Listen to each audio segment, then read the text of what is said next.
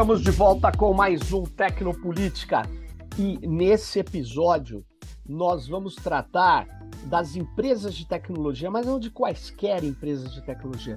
Empresas de tecnologia locais brasileiras, em geral pequenas e médias, e o seu papel, a sua situação nesse ecossistema digital. E para falar sobre isso, eu estou aqui com o Marcelo Marques, amigo de longa data da comunidade open source, software livre.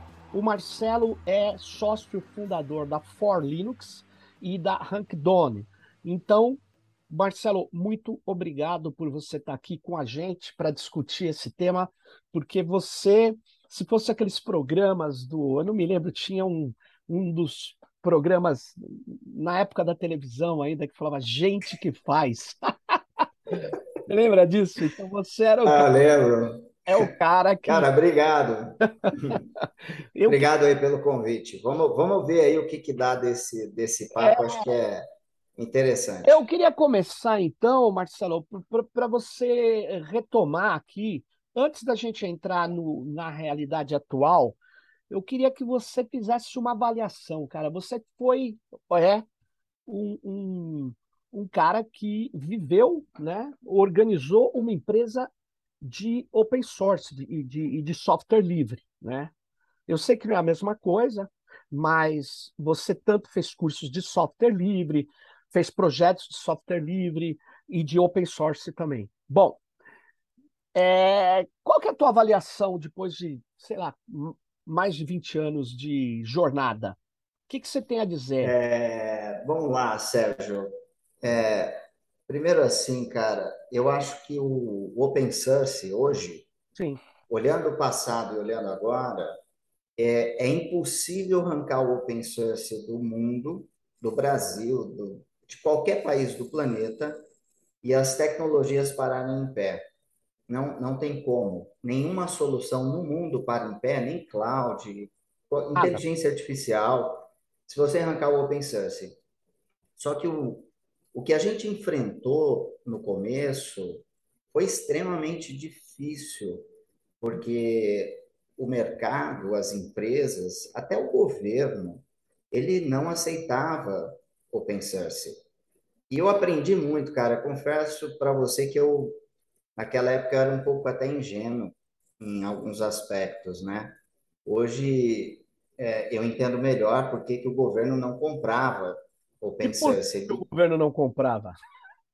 é uma boa pergunta, mas eu vou ter cuidado aqui no que eu vou falar. Tá. É, o que eu aprendi é que muitas vezes o governo prefere pagar mais caro por softwares proprietários do que colocar tecnologias melhores que custam mais barato. Mas é só o E governo ou as empresas privadas também? Cara, eu vejo mais o governo, por incrível que pareça, as É empresas mesmo? privadas, é, as empresas privadas, elas vão onde o custo é menor. Mas no começo a gente enfrentava os dois problemas, Ah, tá? sim. Tanto governo quanto empresa privada. Tinha muito preconceito. Ah, eu ouvi muitas vezes ah, de empresa privada, é, quem é que vai me dar suporte? E sendo que eu tenho aqui um contrato com um sistema operacional e tal, e isso, na hora que você lia o contrato da empresa proprietária, do software proprietário, puta, não dava suporte em nada, praticamente. Era o problema do cara ali, se desse algum, alguma dor de cabeça. Mas, por outro lado, foi o governo que começou a uma adoção, mesmo que pequena, e isso passou uma certa credibilidade para as outras empresas que passaram a adotar.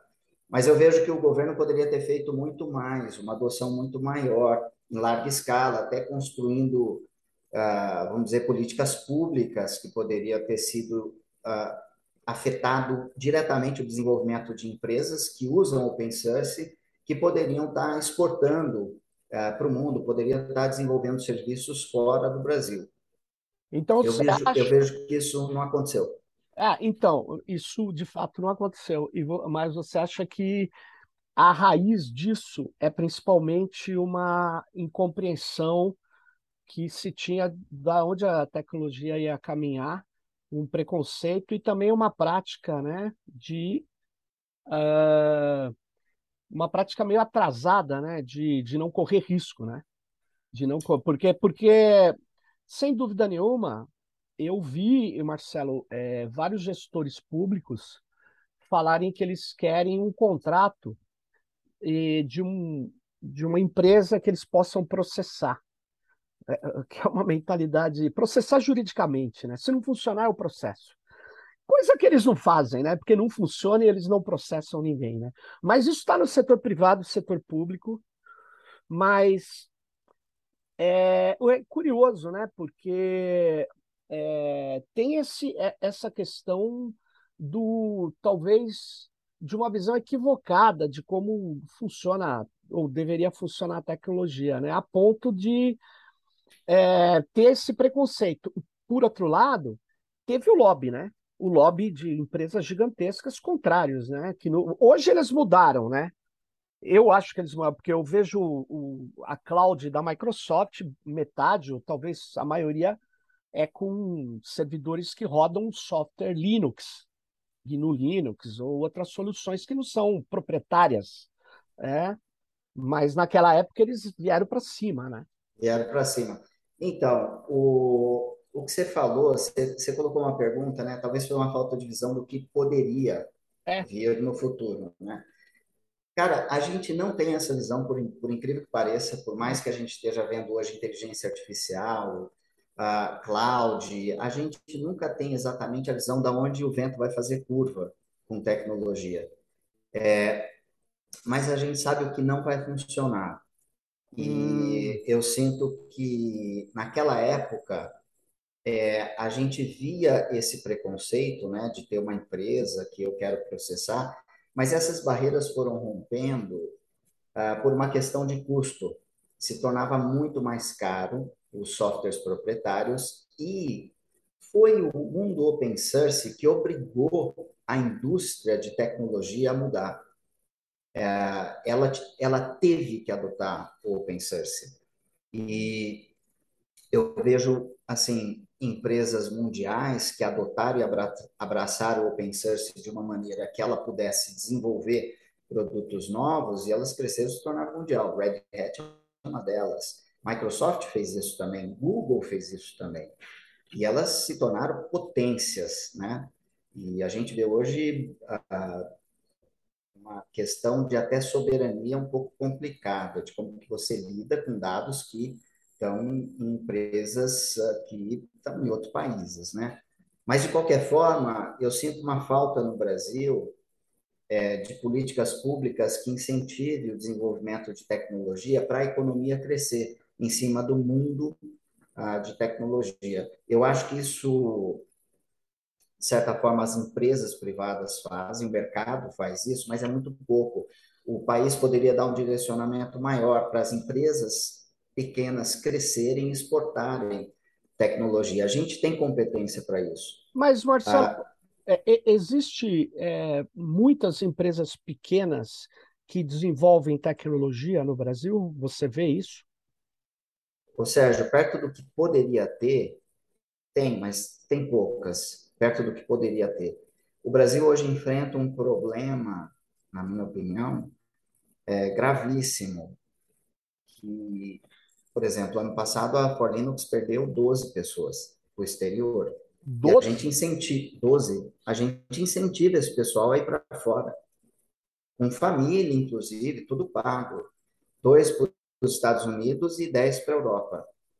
E a gente vê Espanha, a, a, a Irlanda, Dinamarca, esse pessoal vindo em cima da Índia é, e da América do Sul. E eles levam os melhores, e esse pessoal vai embora mesmo. Eu tenho paga amigos mais. meus, paga muito mais. Eu tenho amigo que trabalha no Chile, ganhando em dólar e tem uma qualidade de vida fantástica. É, como é que você retém esse pessoal? Você não tem como reter se você não crescer a sua própria indústria aqui. E aí é, é onde eu sinto falta de o governo de certa forma, com políticas públicas, eu não quero incentivo de uh, imposto, eu quero pagar meu imposto, tá certo? Uma coisa que, assim, é, o país precisa de imposto, só que eu, eu gostaria da devolução desse imposto. E essa devolução com incentivos de políticas públicas para incentivar a indústria de tecnologia, que a oportunidade é enorme. Eu acho que a gente perdeu o bonde, ah, tem coisa que já passou, não tem volta. É, Por exemplo, mas que não, não temos como mais apostar, por exemplo. Ah, primeiro, só voltando umas casas, por que, que eu acho que a gente não tem como apostar? Porque a gente tem que investir em educação. A gente tem uma educação muito precária, a gente é um país que não valoriza professor, a, a gente investe, investe muito dinheiro em relação aos outros países em educação, mas a gente sempre está discutindo isso. Ah, investe muito dinheiro, investe muito dinheiro.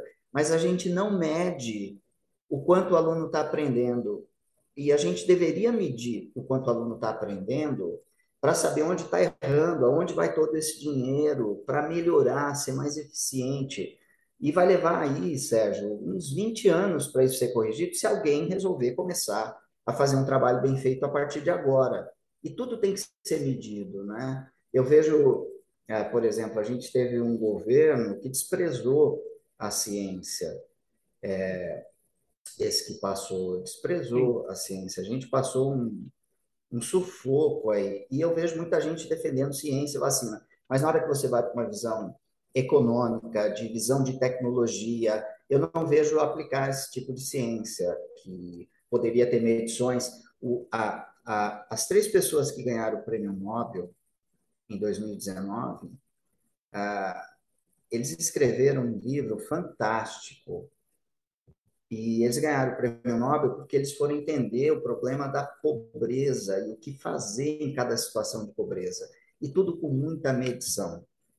É, mas quando a gente vai para medir educação, por exemplo, eu não vejo essa preocupação de, peraí, vamos medir onde que a gente está sendo eficiente, onde está errando, para melhorar aqui. E eu não tenho a menor dúvida, tem que uhum. investir em educação, porque senão as crianças não vão ter lá Sim. na frente agora, trabalho, emprego. Claro. Agora, Marcelo, eu vejo na educação, é, sim, talvez é, não tenha métricas, apesar que você tem o SISU, você tem o, o, os exames de, de cursos que, que dão uma ideia daquilo que está, como vai o aprendizado, principalmente no ensino fundamental e no segundo, chamado ensino médio. Agora, é, eu sinceramente não consigo ver esse investimento todo na educação. Eu sei que gasta muito dinheiro, mas o país é continental, é gigantesco. Agora, eu me lembro que você uma vez disse assim: se eu não pagar bem um instrutor da For Linux, um professor, eu não vou ter um professor bom, eu vou ter um professor médio, ou talvez um professor não tão bom. Agora, na hora que você vai para o ensino fundamental, é, é, isso não vale. Eu vejo essas fundações Lehman, tal. o problema não é o salário do professor. Desculpa, o problema é o salário do professor. Não, não estou falando do professor de ensino superior. Eu sei que eu sou professor, doutor de ensino superior numa universidade federal, e eu ganho menos que um delegado da Polícia Federal, eu ganho menos que um agente da Polícia Federal. É, e aí eles dizem, não, mas a polícia é importante. E professor não é, o cara que estuda, que é doutor, não é, que, que, que estuda, que faz dedicação exclusiva, muitas vezes, da sua vida, e não é. Agora, no ensino fundamental, cara, a gente paga milão, paga um salário que não é correto. E aí não atrai os mal, o cara vai procurar outro emprego, cara. Eu acho isso. Eu acho Ô, que Sérgio, são... se eu não pagar bem professor, uhum. não é que eu vou ter o mal professor, eu não tenho. É. Porque eu, eu não tenho como criar um produto ou dar os cursos que a gente dá. Um mau professor, cara, vai espantar cliente. Então, eu preciso pagar bem. E quando a gente tem perda de funcionário para ir para o exterior, olha só o que, que a gente é obrigado a fazer. Mas por que, que eu toquei nesse problema? Porque esse é o problema de todas as médias e pequenas empresas de tecnologia, eles estão vivendo esse problema que os caras bons estão na Alemanha, estão na Dinamarca, enfim. Tá errado pagar mal o professor. Tá, tá errado, cara. Mas por que, que vai tanto dinheiro e aonde que vai esse dinheiro que não, não atrai ali, não, não, não dá melhor para o pro professor? Isso tem que ser medido. Ah, então, esse é o meu ponto. O, o, eu uso, a gente usa na For Linux, o fato do cara ir para fora a gente acaba atraindo gente boa também para trabalhar na For Linux, porque ele fica dois anos e vai embora. É, ele acaba indo para ganhar mais, para um emprego melhor.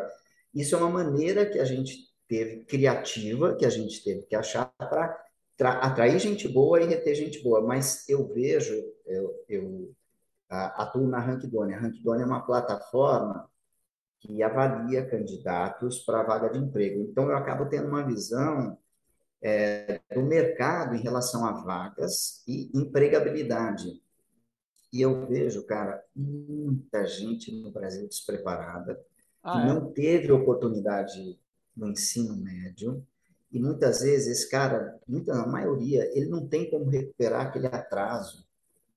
Então, é, o Brasil, ele perdeu o bonde da educação ah, para as tecnologias open source.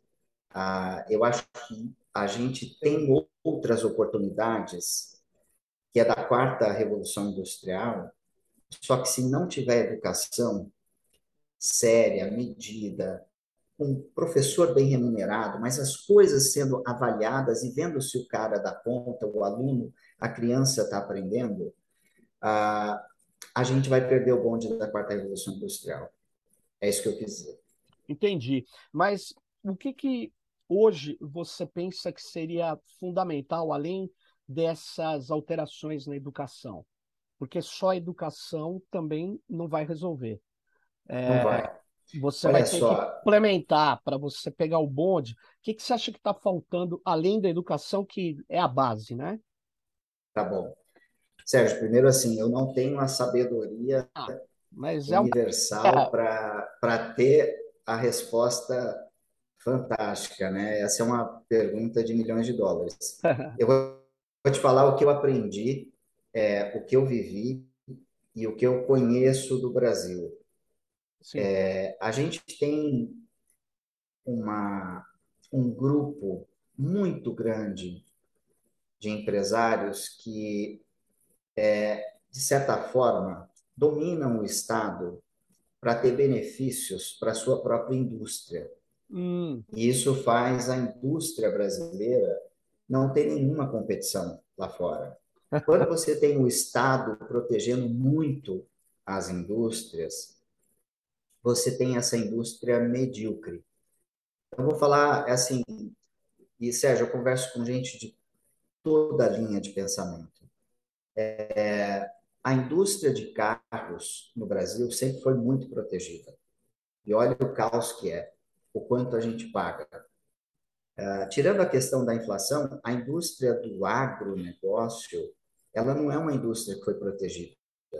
Ela é uma indústria que teve todas as uh, os benefícios do Estado saíram. Tanto que ela cresceu 160% quando você compara com outros países do mundo. Mas, Marcelo, então, eu vejo que quando. Só te falar do agronegócio. No agronegócio, não me parece ser assim.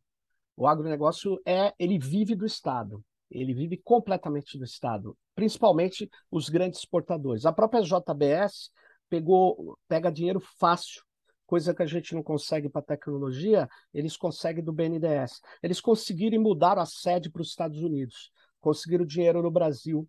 Eles têm a Lei Candir, é, que isenta eles de uma porrada de imposto, e eles têm um ganho, isso você sabe que a margem, quando você deixa de pagar 20%, 30% que o outro paga, ele tem muito ele tem muita facilidade, ele tem facilidade de importação Aliás, ele é um consumidor absurdo de produtos de veneno que vem de fora. Então, eu não acho que o, agronegócio é um problema para o Brasil. É, enquanto a gente for privilegiar o agronegócio, o agronegócio é bem primário, cara. É a maldição dos bens primários. Nós temos que exportar tecnologia, serviço, exportar soja, cara. Eu sei que está aí, vamos vender, né? Mas puta, meu, se jogar pesado para exportar soja e carne e de, devastar como eles devastam a fronteira, eles sempre têm que ampliar a fronteira agrícola, porque eles são.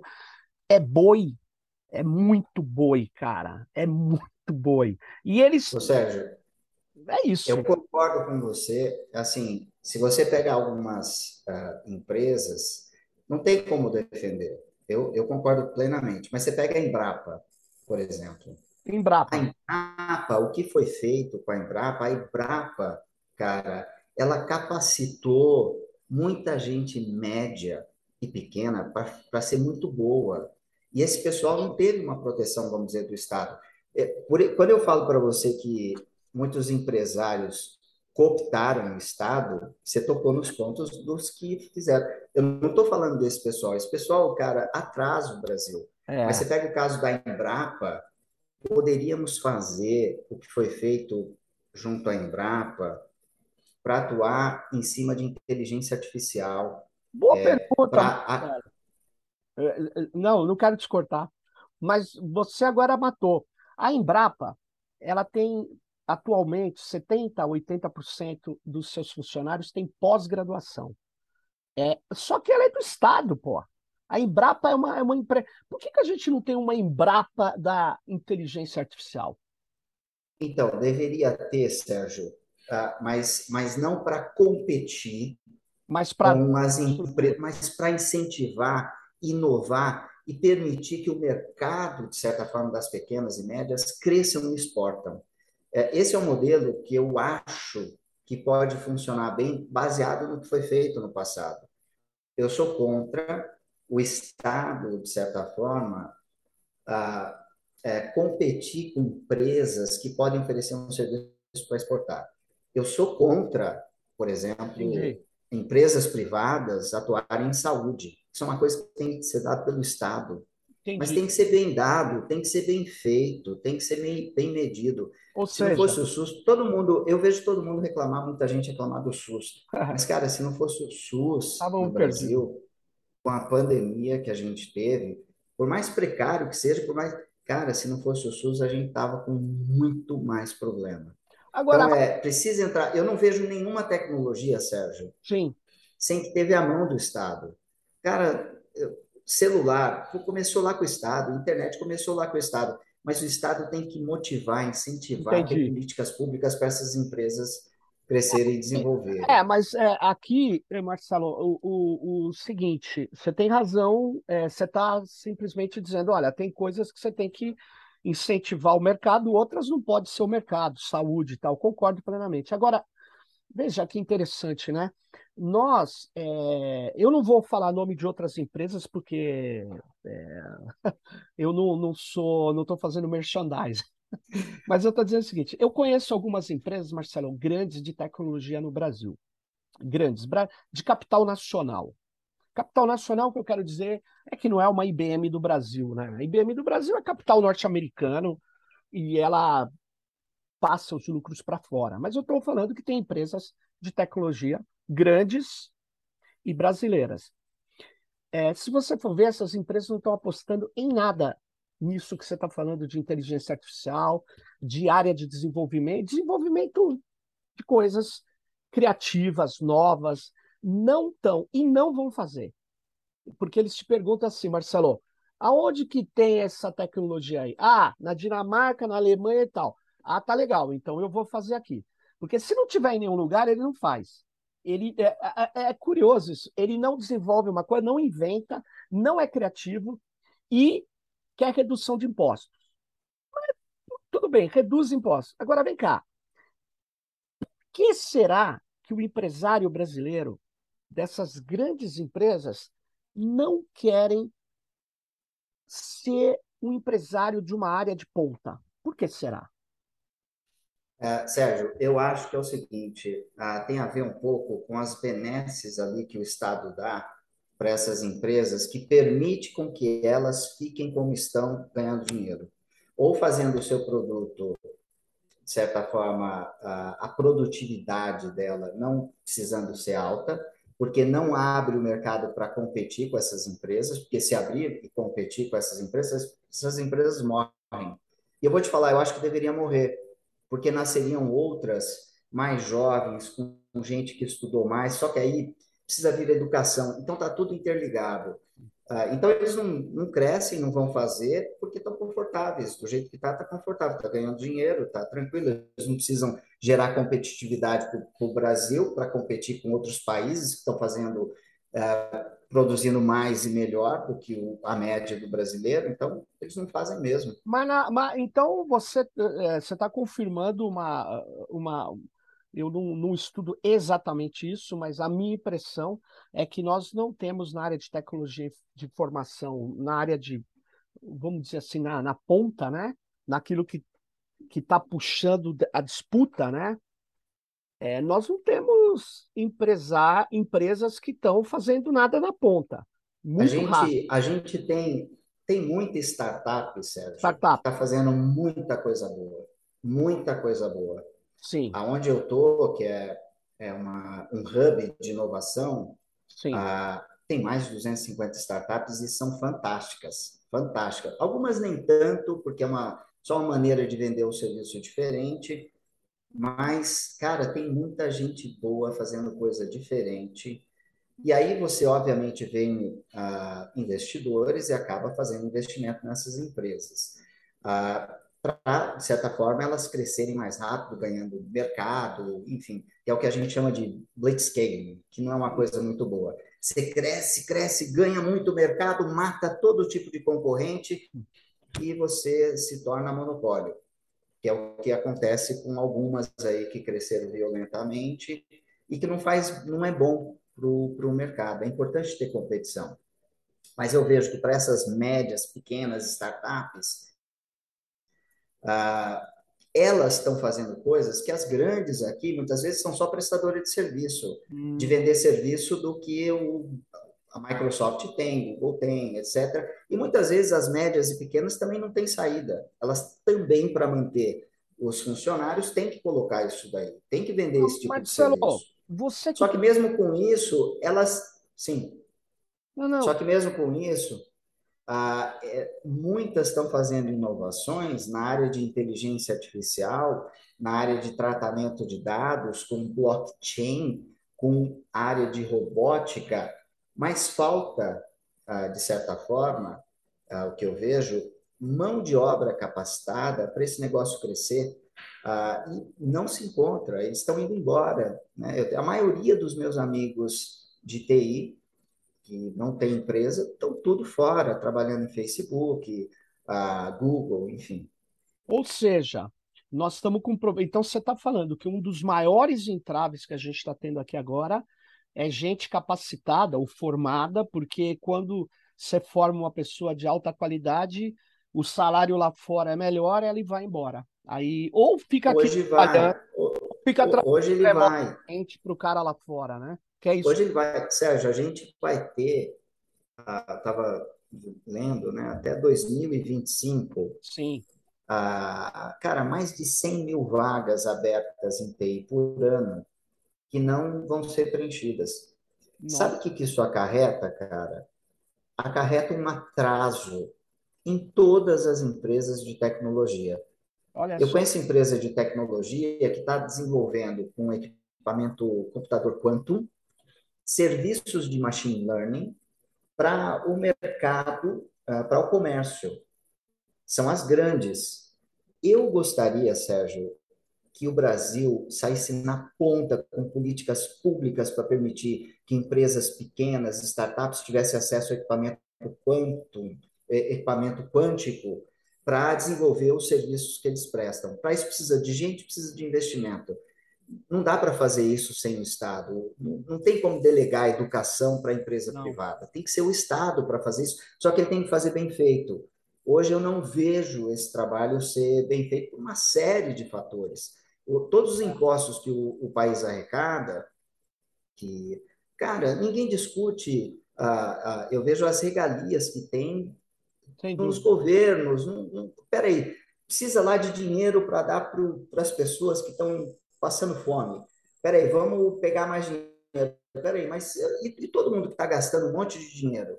E o orçamento secreto? Cara, todas essas coisas. Meu, tem dinheiro que dá para fazer bem feito se medir as coisas, se fizer certo, dá para melhorar saúde, uma série de coisas. Mas não se faz isso só com empresa privada, precisa do Estado. Marcelo, eu me lembro bem que lá atrás, bem lá atrás, há 20 anos atrás, é, nós falávamos que eles deviam reduzir o gasto com licenças de propriedade de software e apostar na formação das pessoas. E a gente fazia, falava, nós temos que pôr dinheiro, em vez de você pagar uma licença de um software, você tem que formar 10 carinhas com alta qualidade.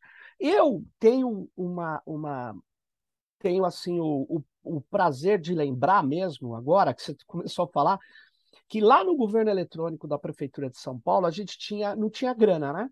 Porque e a gente usava software livre nos telecentros e a gente teve que montar um grupo de pessoas para dar manutenção, porque não existe softwares livre ou proprietário sem manutenção. Não existe isso, não existe. Tecnologia sem manutenção. Não existe carro sem manutenção, casa sem manutenção. É, a, você tem que limpar a tua casa, você tem que. Enfim, mas os, os, os caras, é, a gente precisava dar manutenção. Aí a gente tinha estagiários. Meu, esses caras hoje, cara, eles são caras que começaram com software livre Cara, são caras. É, tem, eu me lembro de dois deles estão fora do Brasil também, já há muito tempo. E o outro é chefe da cobra, do data center, o outro tá. Cara, então, olha que loucura. Eles, se, eles eram para ser caras assim, arrastando e colando coisas, foram caras que foram pro código, cara, e aprenderam, e mexeram, e se deram bem. Se a gente tivesse tido sucesso naquilo, é, mas, não, enfim, não depende só de quem tem a ideia. Muitas vezes você não consegue executar, muitas vezes tem os entraves, e teve muito entrave, né? Mas você vê, nós perdemos tempo. Ô, né? Sérgio, eu, a, de todo mundo que passou pelo Hacker Team, que a ah, o Hacker Team, eu lembro. Cara, e você dava aula de ética hacker, é. os caras ficavam pendurados no lustre para assistir tua aula de ética hacker, me lembro. É, a gente tinha aula uh, de segurança, de computação, todo mundo que eu conheci que começou estudando open source, cara, todos estão muito bem. Todos. Olha não só. conheço ninguém, ninguém, não tem no meu radar ninguém que estava estudando open source e, e se deu mal. Tá todo mundo muito bem. Agora, Sérgio, o, eu não vejo que empresas privadas vão fazer esse tipo de coisa. Precisa ver o Estado fazer, formando Concordo. pessoas desde a, do, ensino, do ensino básico, porque o cara que não tem ensino básico, Sérgio, não ele não consegue aprender inteligência artificial, que é muita estatística e muita álgebra.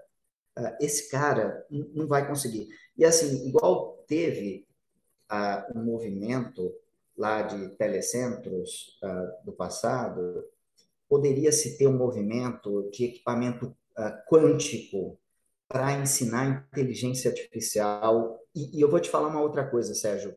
Cloud, hoje, uh, o cara que conhece Linux Open Source, ele, ele monta uma cloud, se ele quiser. É, mas uh, eu vejo que hoje as clouds que tem no mundo, né, as empresas são reféns cara, a gente paga um tubo de dinheiro para ter uma cloud. Você muitas vezes não tem saída, sai mais caro. Muitas vezes você tem o equipamento físico. É, e as empresas acabam ganhando um dinheiro que, assim, ela, ela, elas acertaram, tá certo? Acertaram. É, eu vejo uma oportunidade muito grande na quarta revolução industrial, se o Brasil investir certo, fazer certo, tirar benefícios de quem ele está dando para a indústria atrasada. E a quarta revolução industrial, Sérgio, está aí, é, é, misturas de tecnologias Sim. que combinadas dão coisas que a gente não tem a menor ideia do poder de fogo. Imagine equipamento quantum, quântico com inteligência artificial e blockchain. Uma vez eu estava numa palestra, eu ouvi uh, de um palestrante que nos Estados Unidos tinha uma startup que ela inventou uma lâmpada que ela tinha inteligência artificial e devido a como é distribuída as redes de energia elétrica nos Estados Unidos, via blockchain, a, a lâmpada decidia quem ia fornecer energia para ela acender ou apagar. E com isso ela, ela barateava o custo de produção de uma fábrica. Então, só tem uma maneira de você competir nesse mundo que está vindo. é você estar tá lá no meio dele com educação e políticas públicas para ajudar as pequenas e médias a formar mercado, a ganhar mercado, crescer o Brasil economicamente, porque não adianta você, na minha opinião, ah, eu posso estar errado nisso, mas é, hoje eu tenho essa visão, se a pessoa não tiver um emprego, não tiver salário para ela aprender outras coisas, para ela ter cultura, ela pagar para ir no teatro, no cinema, ela precisa ganhar dinheiro, ela precisa ter emprego, mesmo para ela desenvolver, criar outras coisas, formar empreendedores, você não desenvolve um país. Uh, fica faltando essa perna, cara. Então, eu, eu sinto falta disso. Agora, então, Marcelo, é, você, por exemplo, você acha que uma das missões, se é que vai se conseguir fazer, além de dar esses recursos para tirar as pessoas da fome, da miséria, que é uma prioridade de fazer o cara comer, esse governo tem que começar a consertar essa área ou colocar, aprumar essa área de ciência e tecnologia. E você acha que ele precisa garantir infraestruturas para que o mercado brasileiro possa, essas empresas possam se desenvolver. Ou seja, ele tem que cumprir a sua parte. Ele, ele, ele, ele tem que garantir, porque eu vejo, para desenvolver inteligência artificial como desenvolve a IBM, Marcelo, ou para ter computação quântica, você precisa ter infraestruturas. E aí a questão é, o Estado vai ter que investir nisso. Então você acha que esse é, é um, é, dos caminhos? É um dos caminhos, Sérgio, mas é, é mais complexo que isso. Eu vou te falar, antes eu era um cara otimista, né? Não, vamos. Putz, cara, eu tô com 53 anos, Sérgio. As coisas que eu vivi, cara, eu vou te falar o que eu enxergo hoje do Brasil e não vai acontecer. Na minha visão, não vai acontecer. Não vai acontecer. Cara, infelizmente. Não Olha, vai, cara. Pessoal, o cara. O que, que precisaria fazer? Esse, sou, eu sou uh, Arthur Schopenhauer lá, cara. sou pessimista. Mas é, vai lá. Eu vejo assim, Sérgio, energia limpa é um negócio que o Brasil pode sair muito na frente. E hum. tem muita oportunidade nesse mercado. A Amazônia, tem que muita startup pode nascer, pode nascer de lá do meio. Ao mesmo tempo, o governo poderia, ah, cara, reduzir muito o benefício que tem para muita coisa que não precisa. Para muita coisa que não precisa gasto, gente que tem motorista que vai. Cara, é, tem 30 empregados, não sei, me parece muito estranho. Isso é um gasto que, pô, vamos fazer dinheiro com outra coisa, vamos investir, vamos, vamos medir quanto o aluno está aprendendo para competir uh, internacionalmente, como se ensina ciências e matemática. Não acho que vai acontecer quando, quando precisa, Sérgio. Acho que nem minha filha vai ver essa melhoria. Eu acho que nós vamos perder o bonde talvez da Amazônia, do meio ambiente, porque o que precisa ser feito vai doer em todo mundo, mas precisa ser feito. Mas eu sinto que o Estado vai ser cooptado ah, por oh. grandes empresas e ah. ali vai conviver para ter uma simbiose que não é boa para ninguém.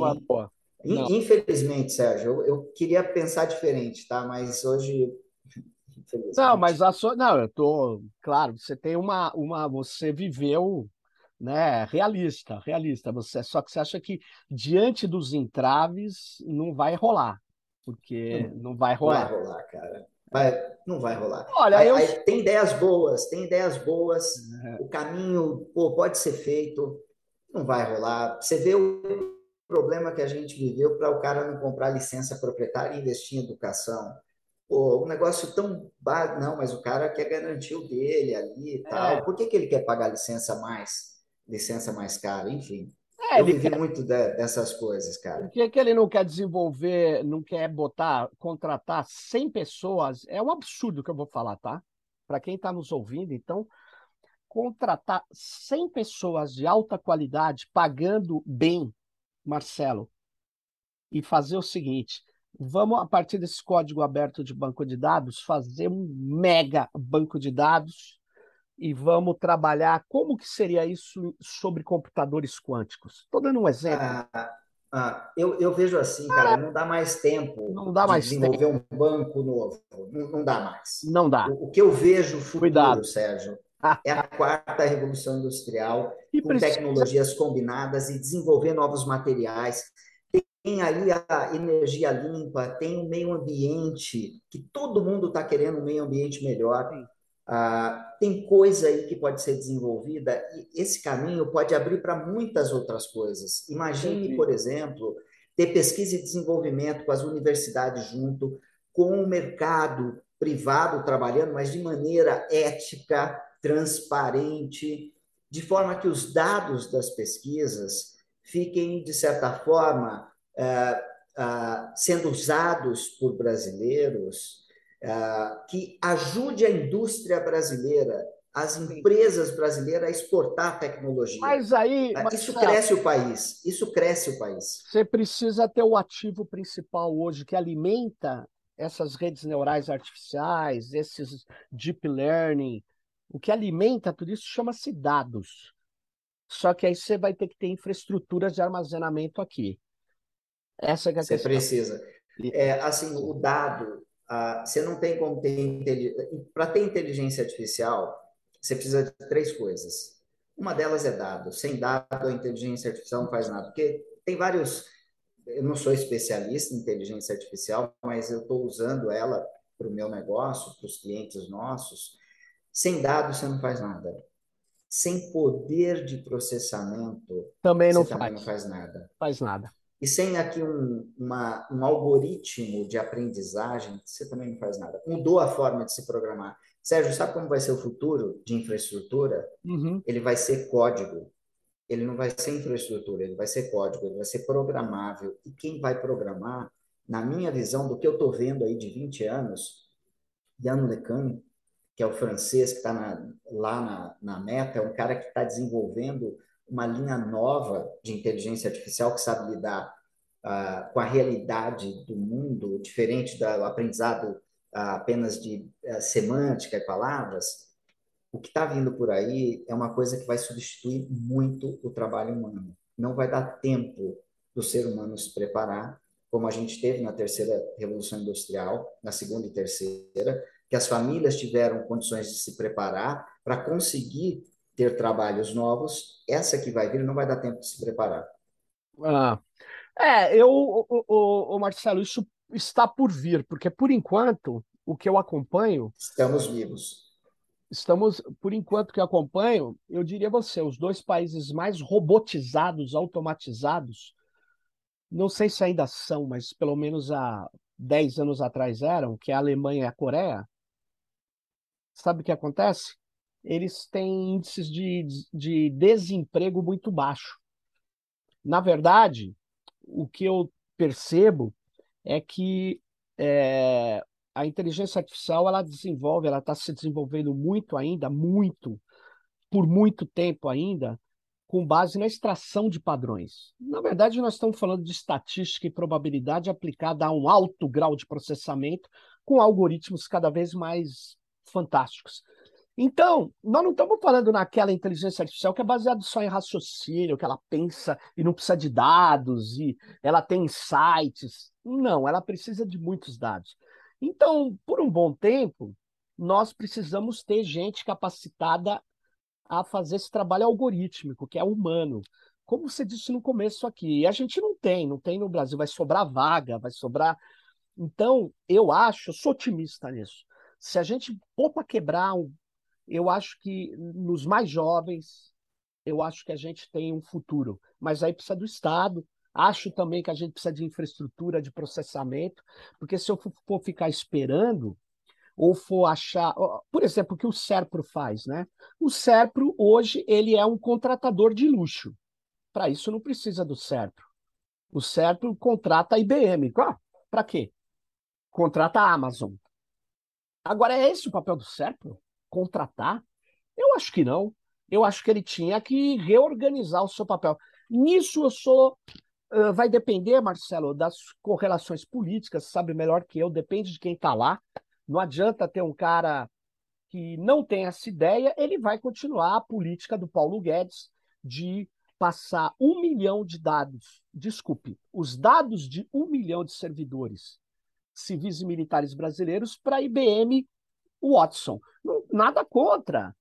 Mas veja, será que esse é o caminho do governo brasileiro pegar os seus próprios dados e treinar os algoritmos de uma empresa privada americana que vai vir disputar a linguagem natural com a tua empresa aqui no Brasil? Eu não estou contra. Só que eu estou dizendo, pô, aí não dá, né? Porque aí você pega, aí é desequilibra o jogo. O Estado ajudando em vez de capital nacional, ajudando empresas locais, não, ele ajuda empresas que não são daqui e não nos ajudam aqui. Elas ganham dinheiro aqui e os seus produtos são de qualidade. Eu não tô, é, não tenho dúvida disso. Não tenho dúvida. Mas eu tenho dúvida se esse é o caminho bom. Aí você fala, ah, aí não adianta mais. Olha, eu tenho dúvidas também, porque há um tempo atrás, Marcelo, quando diziam que já não dava mais, só para pegar o negócio de banco de dados, hein, que não dava mais, não tinha para ninguém. Quem sabia fazer isso era o Google. O Google veio aqui comprou uma empresa em Belo Horizonte. Essa empresa de Belo Horizonte, Marcelo, é a que desenvolveu a busca avançada do Google. É aqui, por isso que o Google, o único lugar abaixo do México que tem uma, uma sede operacional do Google mesmo, que não é só de venda, é aqui, ó, em Belo Horizonte, porque eles contrataram todos os caras dessa empresa, que é uma empresa brasileira. Então eu eu, eu tenho é, assim, eu acho que a gente precisava de um mapa da nossa capacidade tecnológica. O governo tinha que fazer isso junto, é, submeter a, a, a, a sociedade, as universidades, as empresas, para ver se ele, se, se ele é consistente e fazer uma estratégia, porque a estratégia que foi feita, tanto de transformação digital quanto de inteligência artificial, Marcelo, cara, você acredita, não fala nas universidades brasileiras. É. Olha só, Sérgio, o, eu não sei como o mundo vai estar daqui 20 anos. Não, não sei. Ninguém sabe. Mas do que eu estou vendo, do que se está desenvolvendo, como foi o Open Source, tá? O Open Source há 20 anos atrás, Sim. ele era um nada praticamente. Mas quem conhecia a tecnologia chegava e falava: Meu, isso daqui vai dominar o mundo. Hoje, tira o Open Source do mundo, o mundo cai. O jeito que a inteligência artificial está sendo desenvolvida, as novas tecnologias, os novos materiais, eu sinto que o emprego vai mudar drasticamente. Tudo que a gente sabe fazer não vai adiantar para nada. Nós vamos ter que reaprender muita coisa. O que vai sobrar, eu não sei exatamente, mas não é nada disso que a gente está vendo hoje aqui. Uhum. Eu vi uma, um pequeno experimento de planilha eletrônica com inteligência artificial, não essa que tem do Google tal, mas focada para inteligência artificial, onde você jogava números e ele automaticamente dava todos os relatórios financeiros que você precisava, sem consulta de ninguém da área financeira. Hoje você já tem uma inteligência artificial em experimento que substitui o presidente de uma empresa. Fantástico, né? Você não vai precisar do presidente da empresa. já substitui decisões que o cara tem que tomar de do acionista. substitui o acionista. É, mas eu não vejo tecnologias sem o Estado eficiente, não vejo. Crescer um país sem um Estado eficiente não tem como, Sérgio. Mas hoje eu sinto o Brasil, o Estado brasileiro, completamente ineficiente, cara. Completamente ineficiente. É, no começo eu falei, não valoriza o professor. Né? Cara, sem educação, me dá um país que sem educação, que a economia está boa. Então, não existe. Não, não existe. Então, por isso que eu sou um cara mais, de tudo que eu vivi, pessimista mas é, a gente procura, do que a gente faz, fazer um bom trabalho para o cliente. Ah, quem, de certa forma, estuda open source de maneira séria, cara, muda a vida. Isso muda a vida. Marcelo, uma pergunta agora para você. É meio é que você, você chegou a conhecer a Embraer, vocês até trabalharam. Sim. É, cara, eu, eu sou otimista porque tinham vendido a Embraer para a Boeing. Aí teve uma e a Embraer voltou, ela está lá abandonada, está lá. A Embraer tá porque os americanos tiveram dificuldade de incorporar, não porque porque tentaram se livrar e a Embra... e a Boeing ia fechar a Embraer. É, é aquela aquisição para eliminar o concorrente. Sim, eu sei. É. Você conhece. Então o que que acontece? A Embraer está aí e tem um projeto que precisa de muita inteligência artificial, porque eles sabem levantar coisas mais pesadas que o ar, que é uma coisa difícil, não é uma coisa simples. Agora, eu vejo os planos de inteligência artificial aí do governo, o que vai sair, ainda está, está, está indo embora, é, não falava da Embraer, cara. A Embraer não é uma empresa de ponta na sua concepção, cara. total de ponta, cara. A Embraer é um caso raro, raro, ô Sérgio. Os caras que estão lá são muito bons. Por que que foi comprada? Porque competia, é competia. Isso. Aquilo permite ampliar negócio. Isso é o que chama de blitzscaling nas startups, isso. né? Cresce, sai comprando, mata, domina o mercado, é bom só para poucos, né? Para o cliente, de certa forma, não é um negócio maravilhoso. Mas a, a, Boeing, a Boeing só quis, cara, porque é um puta negócio para eles, né? Eu acho a Embraer fantástica. Deveríamos, Sérgio, ter muito mais Embraer Isso. no Brasil, mas que eu digo de outros negócios, outros sabe? Negócios. Outros negócios. E, Sérgio, sem, ah, sem o, o empresário, sem as empresas cooptarem o Estado, para dar um jeitinho para mim aqui no meu imposto, a minha tributação aqui faz diferente. Cara, uh, por que que, mesmo segmento de indústria, no mesmo local, uma paga mais tributo que a outra, sendo que as duas vêm de papel? Cara, o Brasil é um horror na área tributária. se, se, se arrumasse isso, se arrumasse. Tem empresa, Sérgio, que tem 200 funcionários só da área tributária. É. Imaginem quanto de ineficiência não tem a empresa, quanto de custo não vai para o cliente para ter que pôr por causa de 200 caras da área tributária. Tem tanta coisa para resolver no, no, no, Estado brasileiro, cara, que a começar por isso, a começar por isso, na hora que chega todos os impostos, o Estado, que ele vai falar, bom, o que eu vou fazer aqui para ajudar o cidadão com esses impostos? Cara, 94% desse dinheiro já está todo direcionado 94% desse dinheiro.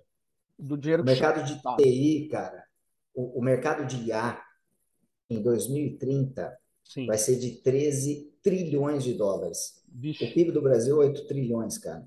É. Então, Sim. IA vai puxar muita coisa. Quando eu estou falando IA, estou uh, falando de várias tecnologias juntas. Sim. Hoje, você não faz um antibiótico sem uso de inteligência artificial. Em 2020, lançaram um antibiótico que quem criou foi uma inteligência artificial que um humano, se fosse pelo humano, iria, iria levar 10 anos para testar para ver se funciona.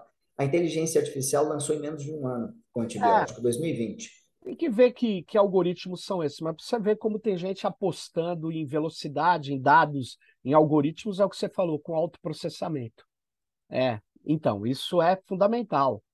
Eu não tenho nenhuma dúvida disso. Mas, Marcelo, nós estamos chegando aqui a mais de 50 minutos eu sou obrigado a terminar. Parece que não, né? Mas a gente nem conversou muito. Passou rápido.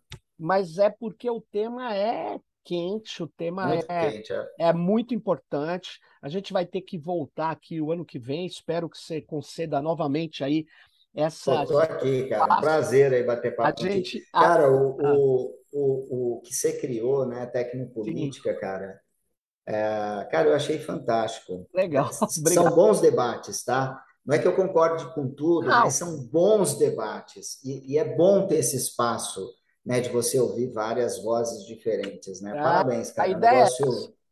Pô, obrigado. E, ó, e aí sigo o que o Marcelo falou. Você que está nos ouvindo e, e, e, parece que é bobagem, né? Mas o Marcelo vai concordar comigo. Ó, se você dá um like nessa nossa conversa, você ajuda o, o canal a ser, vamos dizer assim, sem ter que gastar dinheiro, funcionado, não é, Marcelo? Porque as plataformas, então dá um like, fala que você gostou. Você fala assim, ah, mas eu não gostei muito desse, eu gostei, mas não faz mal, vai lá e dá um like em todos. Porque é impressionante como é, isso ajuda dentro de plataformas. A gente está em vários canais, mas no YouTube, no, no Spotify, tudo quanto é lugar. O que você puder fazer para recomendar é muito bom né? O técnico agradece. Valeu. Marcelo. Falou, Sérgio. Um abraço, cara. Um abraço. Obrigado você, cara. Até mais. Um abração. Tchau. Fique ligado Tchau. no próximo Tecnopolítica.